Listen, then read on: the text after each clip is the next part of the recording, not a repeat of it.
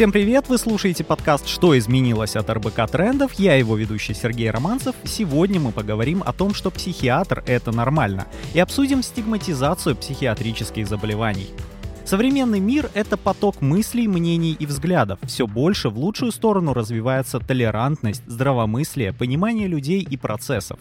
Но тем не менее российский менталитет имеет свои особенности по отношению к психологии, особенно к психиатрии. Здесь подразумевается как взаимоотношения с психиатром, так и личное осознание каких-то своих психических заболеваний. Понятие стигматизации означает социально-психологическую дискриминацию. То есть, если человек имеет какое-то психическое расстройство, например, депрессию, мы вешаем на него ярлык. Что важнее, то, что люди будут о тебе иметь негативное мнение, или то, что ты будешь в ладах со своим организмом? Ответ может быть очевидным, но есть ощущение, что не всегда. В этом выпуске мы обсудим, на самом ли деле чужие мнения важны? Почему стигматизация заболеваний — это так актуально и нормально ли это? У нас в гостях главный эксперт Мета, психодраматист, системный семейный психотерапевт Карина Карамян. Привет, Карина. Привет, Сереж. И врач-психиатр клиники доказательной медицины DocDeti Сергей Озоль. Привет, Сергей. Привет. Так, давайте для начала предлагаю разобраться в определениях. Есть психолог, есть психиатр, есть психотерапевт. Кто из них за что отвечает? Давайте начнем с Сергея. Угу. Начну с того, что психиатр и психотерапевт — это два человека с медицинским образованием. То есть это оба специалисты, которые закончили медицинский вуз, имеют медицинский диплом, имеют право выставлять психиатрический диагноз, соответственно, назначать медикаментозное лечение. Отличием психотерапевта является то, что он прошел более узкую специализацию по психотерапии. В своей работе чаще используют психотерапевтические подходы, методики когнитивно-поведенческой терапии, в том числе психодрама. Подходов очень много, но это более узкий специалист. То есть можно сказать, что оба это специалисты, это врачи, но психотерапевт больше с уклоном в психологию. Стоит тогда разобраться. Сегодня мы больше поговорим про психотерапию. Я правильно понимаю, что стигматизация распространяется и на психиатрию, и на психологию? У тебя расстройство, ты его как-то стараешься вылечить, но на тебя еще и ярлык общество повесило, и теперь об этом тоже надо думать. Вот как с этим быть? Естественно, стигматизация распространяется на любые проблемы с психикой. Приведу случай из своей жизни, да, одно время я работал и консультировал одну больницу, ездил, и меня попросили проконсультировать сотрудника, медицинского работника. Там были проблемы с тревогой, которые возникли не так давно, но человеку было тяжело. Он приходил на работу, несмотря на то, что ему было тяжело, он старался работать, он считал, что работа ему будет легче, но при этом, когда меня попросили посмотреть, первым делом, что меня спросили, а он ничего не сделает, а он не пырнет пациента иглой, а он там не ударит кого-нибудь, может он вообще работать, да? То есть вопрос был не в том, как помочь человеку, да, может как-то ограничить время работы, улучшить условия труда. Стоял вопрос в том, что с человеком не то, он, наверное, сейчас что-то сделает. Это яркое проявление стигматизации. Карин, что вы добавите? Здесь очень важно понимать, что терминология, которая используется в России, сильно отличается от той терминологии, которая используется во всем мире, и от этого в головах у людей возникает очень много путаницы. Как совершенно справедливо заметил Сергей, у нас в стране используются оба эти понятия для обозначения именно медицинских специальностей. И оба этих специалиста в нашей стране по номенклатуре специальностей — это врачи. Тем не менее, если мы будем говорить про использование термина «психотерапевт» во всем мире, то мы будем говорить про вообще отдельную сферу деятельности, которая подразумевает длительное образование, не менее 3 лет, по направлению, которое отдельно называется психотерапия. И это первое место, про которое важно понимать, потому что с диагнозами, с расстройствами могут работать как люди с медицинским профилем, так и люди без медицинского профиля. И то, что эти специалисты будут делать, будет отличаться друг от друга. Мы знаем сейчас, что исследования нам показывают, что комплексная работа, где сочетается, например, медикаментозное лечение и терапевтическая работа, чаще оказывается более эффективной, чем работа, например, только по одному из этих направлений. И мне кажется, что важно, чтобы слушатели это тоже понимали. А второе, если мы говорим про стигматизацию, то ты задаешь очень интересный вопрос. Ты говоришь, а стигматизация, она распространяется только на психиатрию и на психологию тоже? Так вот, мне кажется, что стигматизация вообще не имеет отношения к отрасли, про которую мы говорим. Стигматизировать можно и в целом людей, которые вообще не проходят лечение от какого бы то ни было расстройства. Стигматизировать можно кого-то по принципу цвета кожи, не знаю, или политических убеждений, или каких-то предпочтений. То есть это какое-то явление, которое в целом мы наблюдаем в мире, в социуме, в жизни, и которое может иметь отношение вообще к самым разным вещам. Просто чтобы мы понимали, что вообще имеет, что такое стигматизация и про что вообще этот термин. Но точно так же у нас стигматизируют тех, кто, например, ходит просто на прием к психологу или к психотерапевту. То есть мы можем столкнуться с тем, что уже про этих людей, даже если у них нет никакого расстройства, могут говорить что-то, что подразумевает наличие некоторой стигмы. Я вообще правильно понимаю, что вот есть психологи, психиатры, психотерапевты. Это, по сути, разные стадии. То есть к психологу, как я лично понимаю, обращаются на ранних стадиях, когда понимают, что тяжело справиться с какой-то жизненной ситуацией. И все-таки уже как понять, что одного психолога тебе мало? Может быть, стоит уже обратиться к психотерапевту, к человеку, который может провести какое-то медикаментозное лечение? И да, и нет. Допустим, взять пример легкой депрессии. Да? Пациентов с легким депрессивным расстройством легкой степени, людей, которые испытывают подобные симптомы, их достаточно много. Им проще обратиться за помощью к психологу, чтобы избежать назначения медикаментозной терапии, разобраться в каких-то своих внутренних проблемах, переживаниях. Допустим, депрессивное расстройство средней уже и тяжелой степени сложно будет лечить без специальной терапии. Но есть заболевания, пограничное расстройство личности еще, которые требуют и психотерапии, занятий тоже психологом, и медикаментозного лечения. Здесь психические проблемы настолько разнообразны, настолько их широкий спектр, что однозначно что-то говорить сложно. Смотрите, давайте о временах, которые нас окружают. Сегодня, мне кажется, окружающие нас новости могут вогнать тебя как минимум в легкую панику, как максимум прям уже в депрессию. Знаю своих друзей, которые прям вошли уже в серьезную стадию депрессии. Как можно понять, что тебе лучше обратиться к психологу? Вот когда та грань, после которой ты понимаешь, что все, ты сам уже перестал справляться. Есть такой критерий — нарушение социальной адаптации. Если в силу своего внутреннего состояния нарушается твоя социальная адаптация, тебе сложно работать, тебе не хочется общаться с близкими людьми. Те вещи, которые тебе раньше вызывали интерес и удовлетворение какое-то, они уже так не работают. Соответственно, это такой звоночек, что надо пойти обратиться к специалисту, и ничего в этом такого опасного и сложного нету.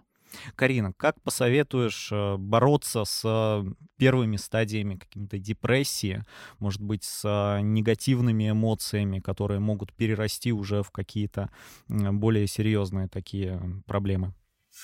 Во-первых, я бы советовала не бороться с тем, что возникает внутри, потому что кажется, что если мы начинаем бороться с каким-то состоянием, которое у нас возникает, то мы как будто бы боремся с какой-то частью внутри себя. Она не просто так у нас возникла, и не просто так это состояние началось. Кажется, наоборот, значительно экологичнее и эффективнее по отношению к себе попробовать прислушаться к себе, обратить внимание на это состояние и задуматься, а почему? Почему вот сейчас у меня это возникло? Ты совершенно справедливо заметил, что, например, актуальная жизненная ситуация, она нас все угоняет в достаточно серьезный и высокий уровень стресса. Но мы все с этим стрессом справляемся очень по-разному. Сергей упомянул, например, состояние, когда меняется социальная адаптированность, когда мы уже перестаем функционировать так, чтобы справляться с какими-то текущими задачами. И кажется, действительно, если я перестаю справляться, то имел бы смысл подумать, кто мне может помочь, что я могу сделать для того, чтобы вернуть себе эту адаптированность.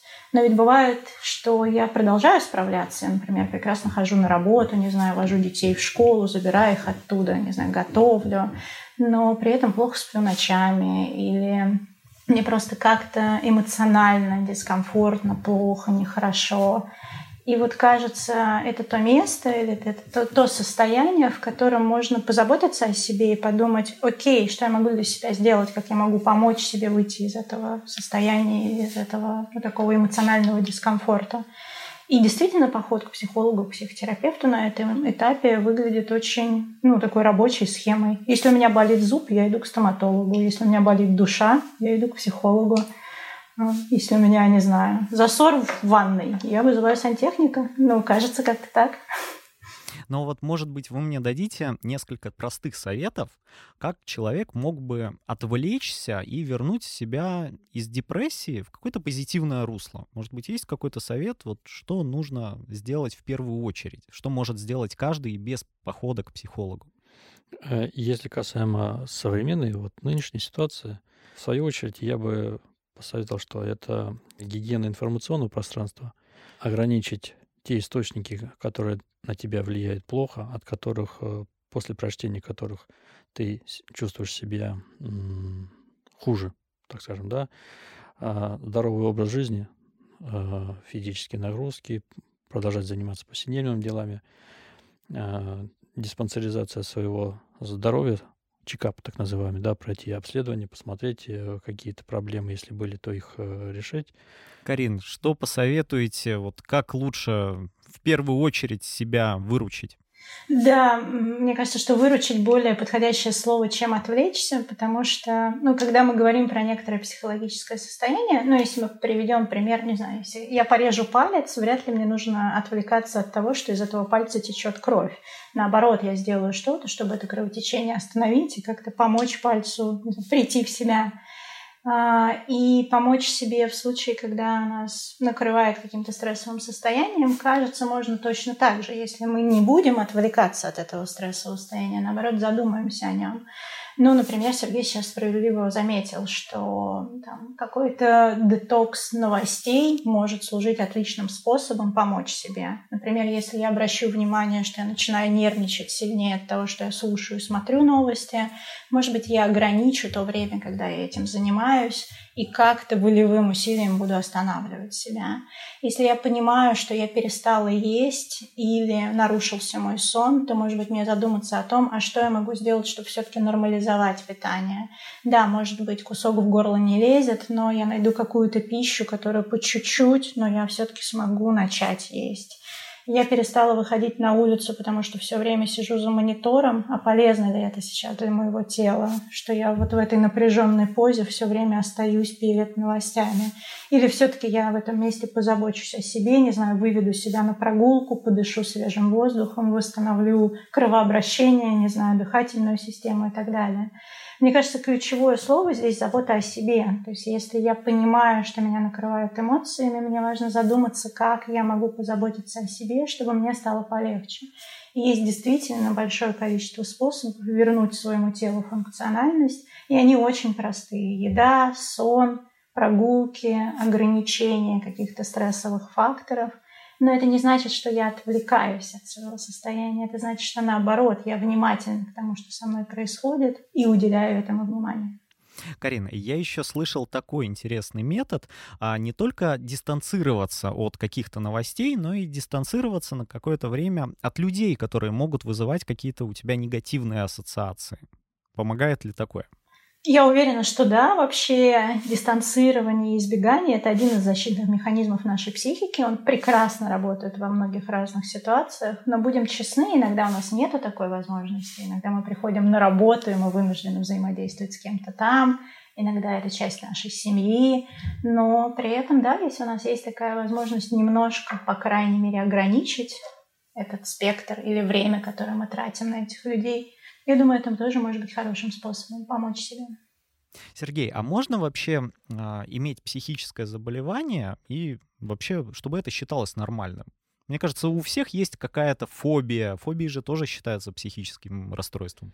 Смотрите, фобия считается психическим расстройством, если она выражена, да, и есть специфическое такое избегающее поведение, тоже выраженное избегание специфических каких-то объектов, ситуаций, которые, ну, вызывают дискомфорт. Допустим, если мы говорим фобии каких-то насекомых, да, если человек... Ему сложно жить в этом доме, потому что он боится, что там насекомые, да, то есть это уже диагноз. Это критерии. То есть у нас есть международная классификация болезней, глядя куда, вот мы смотрим, соблюдаются критерии, окей, это диагноз. Если нет, это проблема, да, которая, ну, скорее всего, я посоветую обращение к психологу или психотерапевту. Ну, вообще, я представляю себе как. Я был на отдыхе, я увидел таракана, и ночью я его увидел, он был фантастически огромным. И, честно, у меня прям появилась фобия. То есть я прям понял, что я боюсь зайти теперь в эту комнату, потому что я теоретически могу его увидеть. Я понимаю, что он маленький, скорее он боится меня, но я в какой-то момент поймал себя на мысли, что у тебя есть фобия, ты прямо боишься. Вот как с этим бороться? Я с этим боролся очень просто. Я не заходил в эту комнату до конца своего отдыха. Но вопрос, вот можно ли как-то это преодолеть? Данная ситуация, она, в принципе, для большинства людей будет нормальным. Нормально испугаться какое-то огромное насекомое, которое неизвестно как ночью появилось. Да? Но второй вопрос, что дальше, как человек на это реагирует. Если он постоянно испытывает вот страх вот этих большого таракана, при этом до конца отдыха не заходит в помещение или как-то боится, то здесь уже есть проблемы, да, которые при этом, если эта ситуация будет повторяться и мешает отдыху и дальнейшим полетам, то да, здесь скорее надо обратиться. Если же это психологу, ну, специалисту, чтобы он помог решить проблему. Но при этом не стоит говорить, что у всех есть фобии и все там страдают каким-то психическим заболеванием. Ну, еще я знаю, есть такое мнение, что оно бывает генетическим. То есть мой отец боялся, я боюсь, и дети мои будут бояться. Так оно или все-таки это заблуждение и какой-то миф? Ну, так скажем, многие психические заболевания под собой имеют какую-то генетическую основу. У кого-то это может проявиться, у кого-то это может не проявиться в течение всей жизни. С уроков биологии мы знаем, да, что есть аутосомно-доминантные заболевания, есть аутосомно-рецессивные. Бывает, что при, так скажем, поражении одних геномов участка, да, с высокой долей вероятности возникает заболевание. Бывает, что у человека есть некая предрасположенность. Если сойдутся некоторые факторы, ну, не знаю, там эмоциональные, стрессовые переживания, то оно проявится. А может скрыто передаться потомству там, через поколение. То есть можно сказать, что психиатрические заболевания — это генетическая такая проблема? Это отчасти сочетание генетического с внешним. Понял. Вообще есть разные степени психологического заболевания. Да? Если говорить о незаметных, ярко невыраженных, как сказать, обществу, что это нормально. Вот как можно объяснить, что да, у меня есть там фобия, у меня есть боязнь закрытых пространств, и это нормально. Это мы уже подошли вообще к теме, что психические заболевания — это нормально. Да? Это такие же заболевания, как, не знаю, заболевания желудка. Язвенная болезнь желудка — это нормально? Ну, нормально. Много людей, у которых есть данная проблема. Бронхиальная астма. Нормально? Нормально. Но здесь, да, вот человек. У него есть определенные нарушения в нервной проводимости, функционировании нейронов, и, соответственно, возникает какая-то там проблема. Неважно, это фобия, тревожное расстройство и прочее, прочее. То же самое и с психическим заболеванием. Человек сам не рад, что у него такое возникло. Он этого заболевания не выбирал. Поэтому как-то дополнительно его нагружать тем, что вот, ну, ты какой-то вот не такой, это получается двойное наказание. Ну и вообще как-то очень так грустно звучит. У тебя было какое-то расстройство небольшое, а это, оказывается, целое заболевание, которое, может быть, даже надо медикаментозно как-то лечить. Надо понимать, что в современном мире, да, современный уровень медицины позволяет достаточно хорошо добиваться ремиссии и компенсировать их. Но, я так понимаю, это больше относится к препаратам каким-то. То есть я, насколько знаю, большинство препаратов от психологических заболеваний, они имеют побочные действия. Некоторые даже могут там противоречить друг другу и быть несовместимыми. Какую вообще опасность могут представлять за собой таблетки? Я знаю, что все-таки их боятся. И, например, я бы как-то с осторожностью относился к тому, что мое лечение у психиатра уже подошло к медикаментозному препарату. Побочные эффекты, они прописываются не просто так, а на основании исследований. Берутся большие клинические исследования, сравниваются с плацебо, и какие эффекты встречаются чаще, их заносят в перечень побочных эффектов, которые могут возникнуть. При этом, назначая медикаментозное лечение, мы оцениваем потенциальный риск, сравниваем от потенциальной пользы, которую может принести данное лечение. Касаемо, допустим, если мы берем шизофрению, да, человек в обострении, ему кажется, что его преследуют, за ним следят, он раздражен, ажитирован, может совершать какие-то необдуманные, в том числе криминальные вещи, но, назначив ему препарат, он может не испытывать данных симптомов, уйти в ремиссию. Да, у них могут быть побочные эффекты, могут быть порой значительные побочные эффекты. При этом потенциальная польза, она в значительной степени превышает те негативные явления, которые могут быть. Поэтому мы выбираем терапию. Карина, скажите, пожалуйста, а можно ли вообще обойтись без таблеток и справиться вот со всеми проблемами самому? Ну, вот здесь, мне кажется, очень важно как раз провести различие между тем, что в разговоре ты называешь фобиями и что только что Сергей называл фобиями, да, потому что, как совершенно справедливо заметил Сергей, прежде чем диагностировать некоторые заболевания, мы все-таки должны убедиться, что то, что человек называет этим словом, действительно соответствует критериям, которые прописаны в так называемом международном классификаторе болезней, МКБ. Это такая огромная книжка, в которой, в общем, содержатся ответы на вопросы про то, а в каком случае мы диагностируем какое бы то ни было заболевание, в том числе психическое, а в каком случае не диагностируем.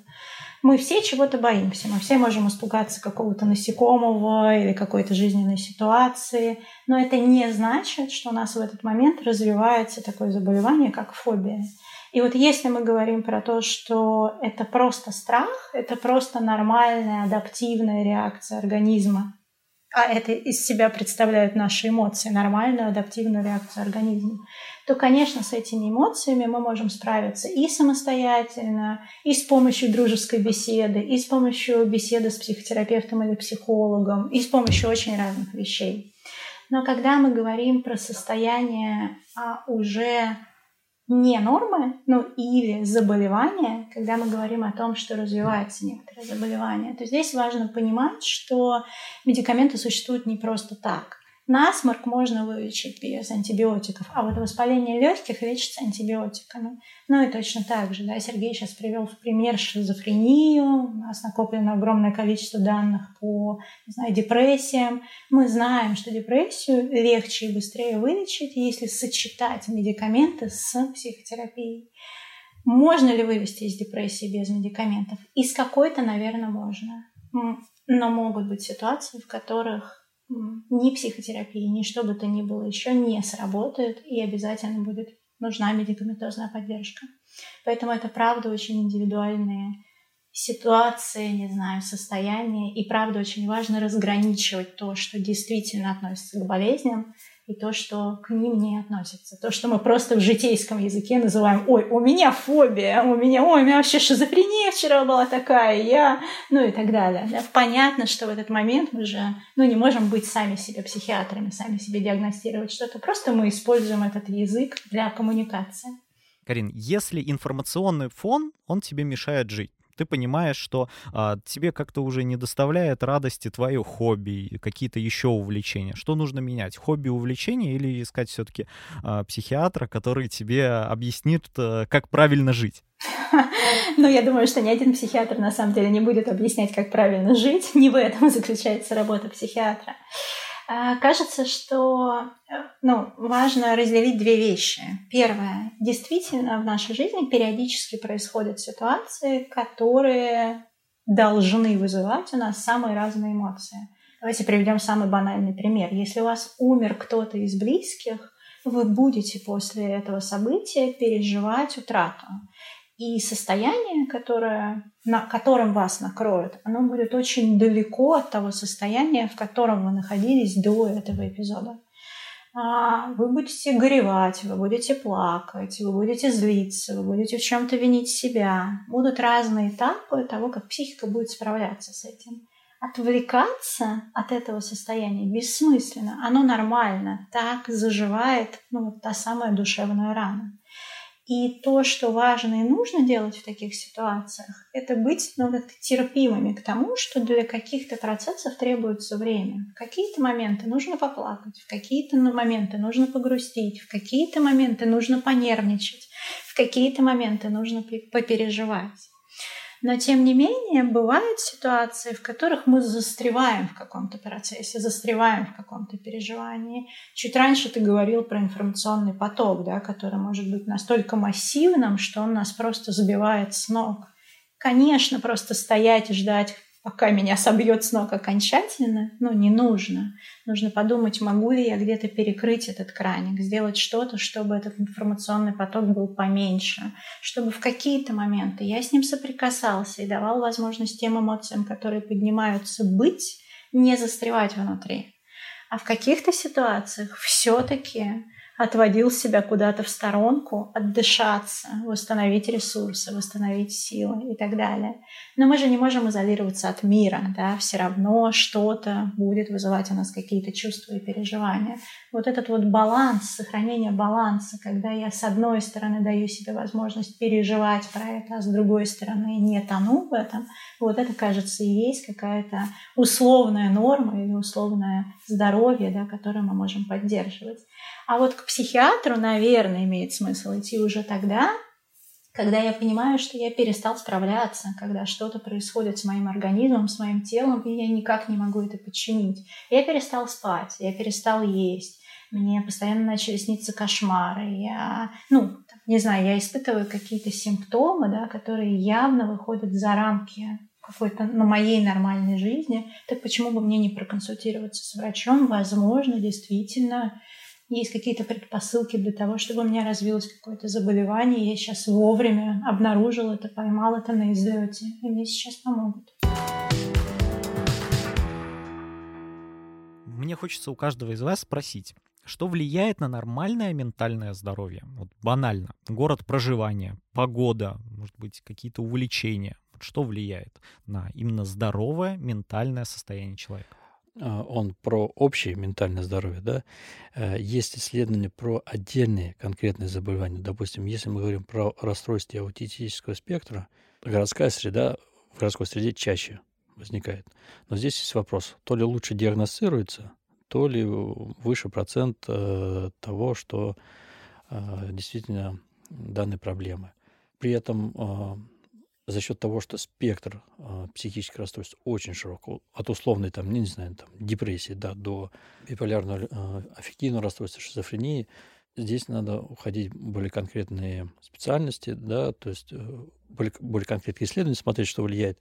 Но общие банальные тренды, здоровый образ жизни, забота о своем соматическом здоровье, прохождение чекапа, забота о своем гигиена, информационное пространство, это такие банальные вещи, которые это как с зубами, то есть мы привыкли чистить зубы 2 раза в день, а то и после еды проверять. И при первых признаках каких-то проблем, если какой-то первый признак есть, то не стоит тянуть, не стоит откладывать в дальний ящик, а обратиться к специалисту, это абсолютно нормально. У нас обычно как бывает, если зубы заболели, то уже тогда их идут лечить.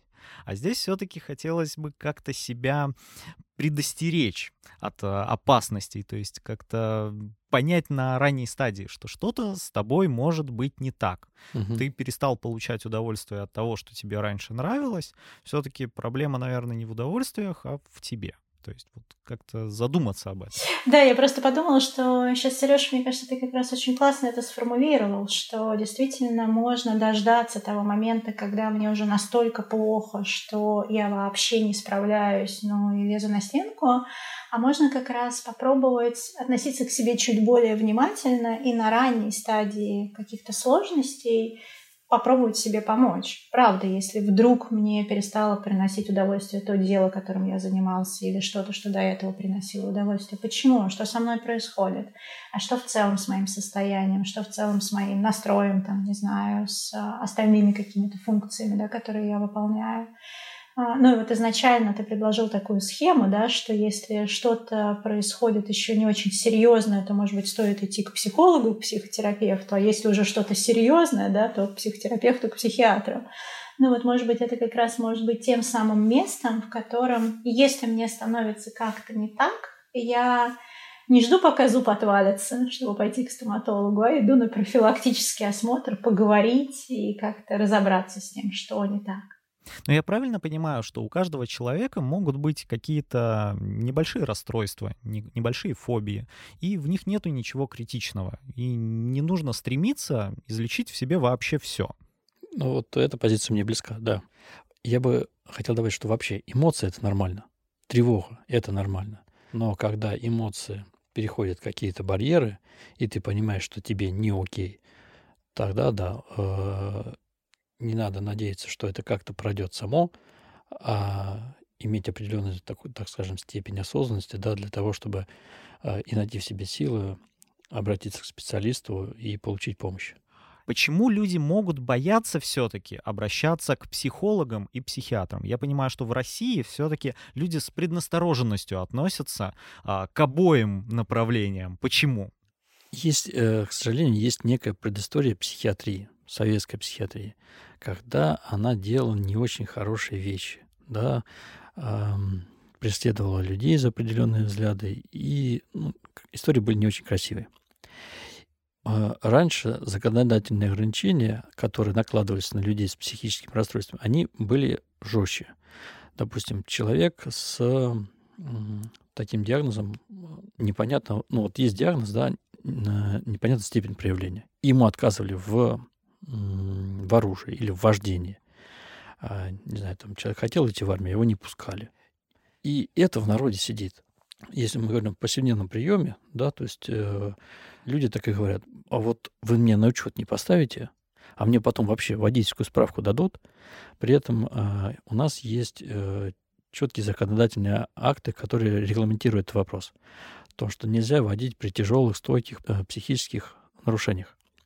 Если ты обратился с депрессивным расстройством, там, тревожным расстройством, это в данный перечень не попадает.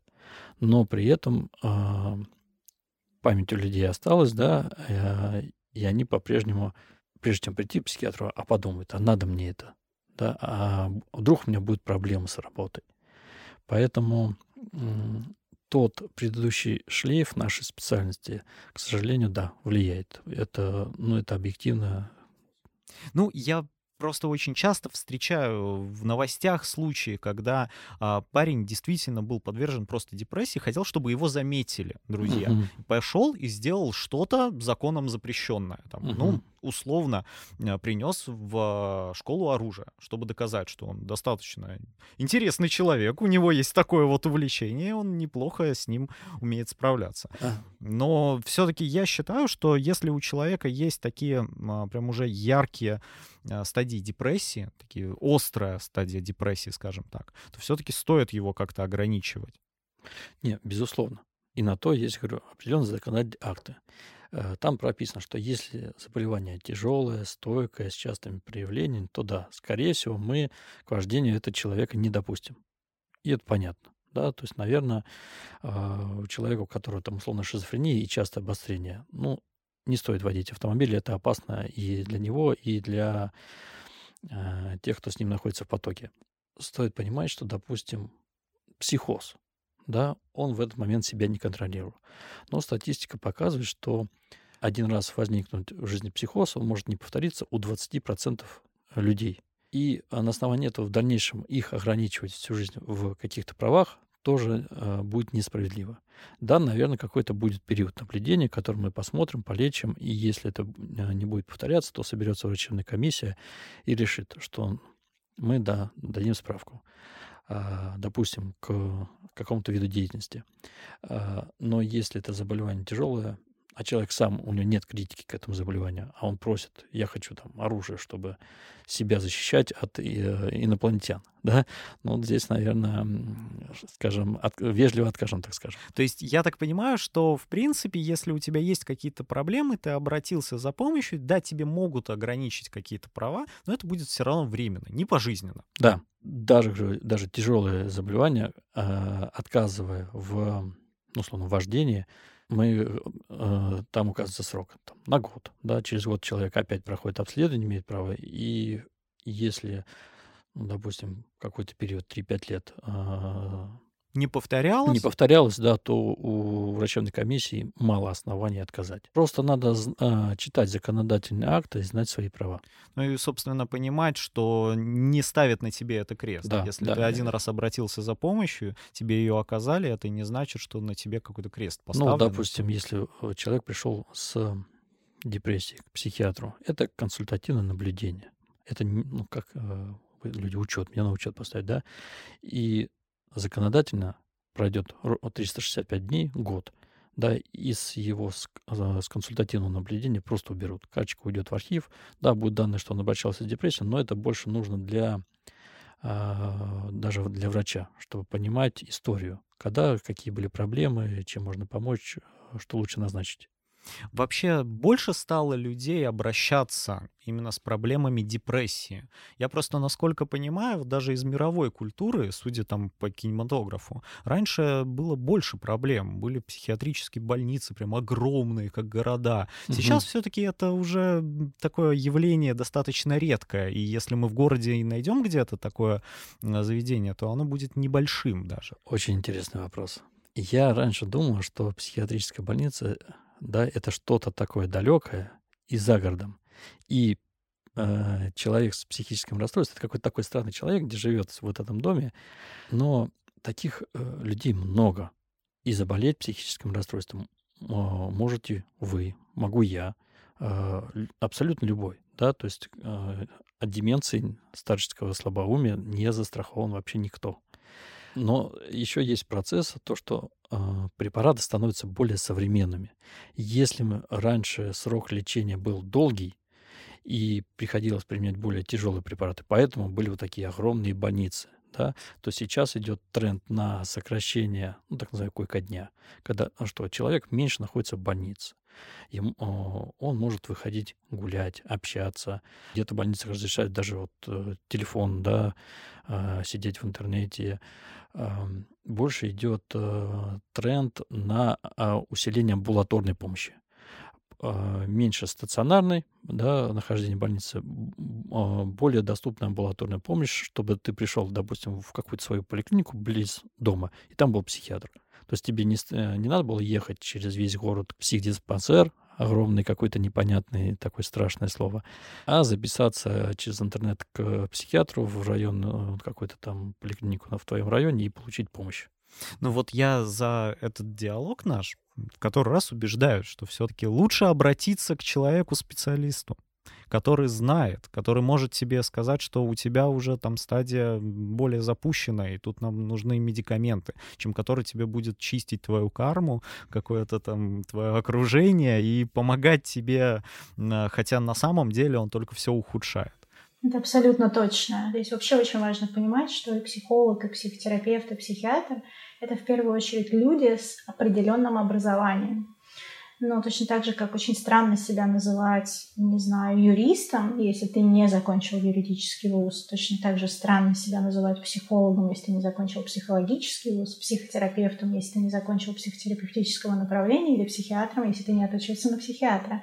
Все-таки сейчас ситуация немножко выравнивается как раз благодаря появлению таких агрегаторов, как Мета, да, и других агрегаторов, потому что если раньше люди действительно были, несколько дезориентированы и могли покупаться на большое количество подписчиков, то сейчас, там, Например, мы берем на себя ровно ту самую функцию проверять образование специалистов, проверять наличие у них своей собственной личной терапии, супервизии. И когда там, клиент, потенциальный клиент психотерапевта приходит к нам в базу, он может быть уверен в том, что, по крайней мере, здесь все квалифицированные специалисты. Да, они могут мне там подойти или не подойти эмоционально, мне может там понравиться этот человек, не понравится, но, по крайней мере, я точно знаю, что мне не будут чистить карму, это точно специалист, это точно профессионал. Карина, Сергей, спасибо, что нашли время, пришли к нам на подкаст, это был очень интересный разговор, спасибо вам. В гостях у подкаста «Что изменилось» были главный эксперт Мета Карина Карамян и врач-психиатр клиники доказательной медицины DocDeti Сергей Озоль. Не забудьте подписаться на подкаст «Что изменилось» от РБК-трендов на всех онлайн-площадках. Ставьте нам оценки и пишите комментарии.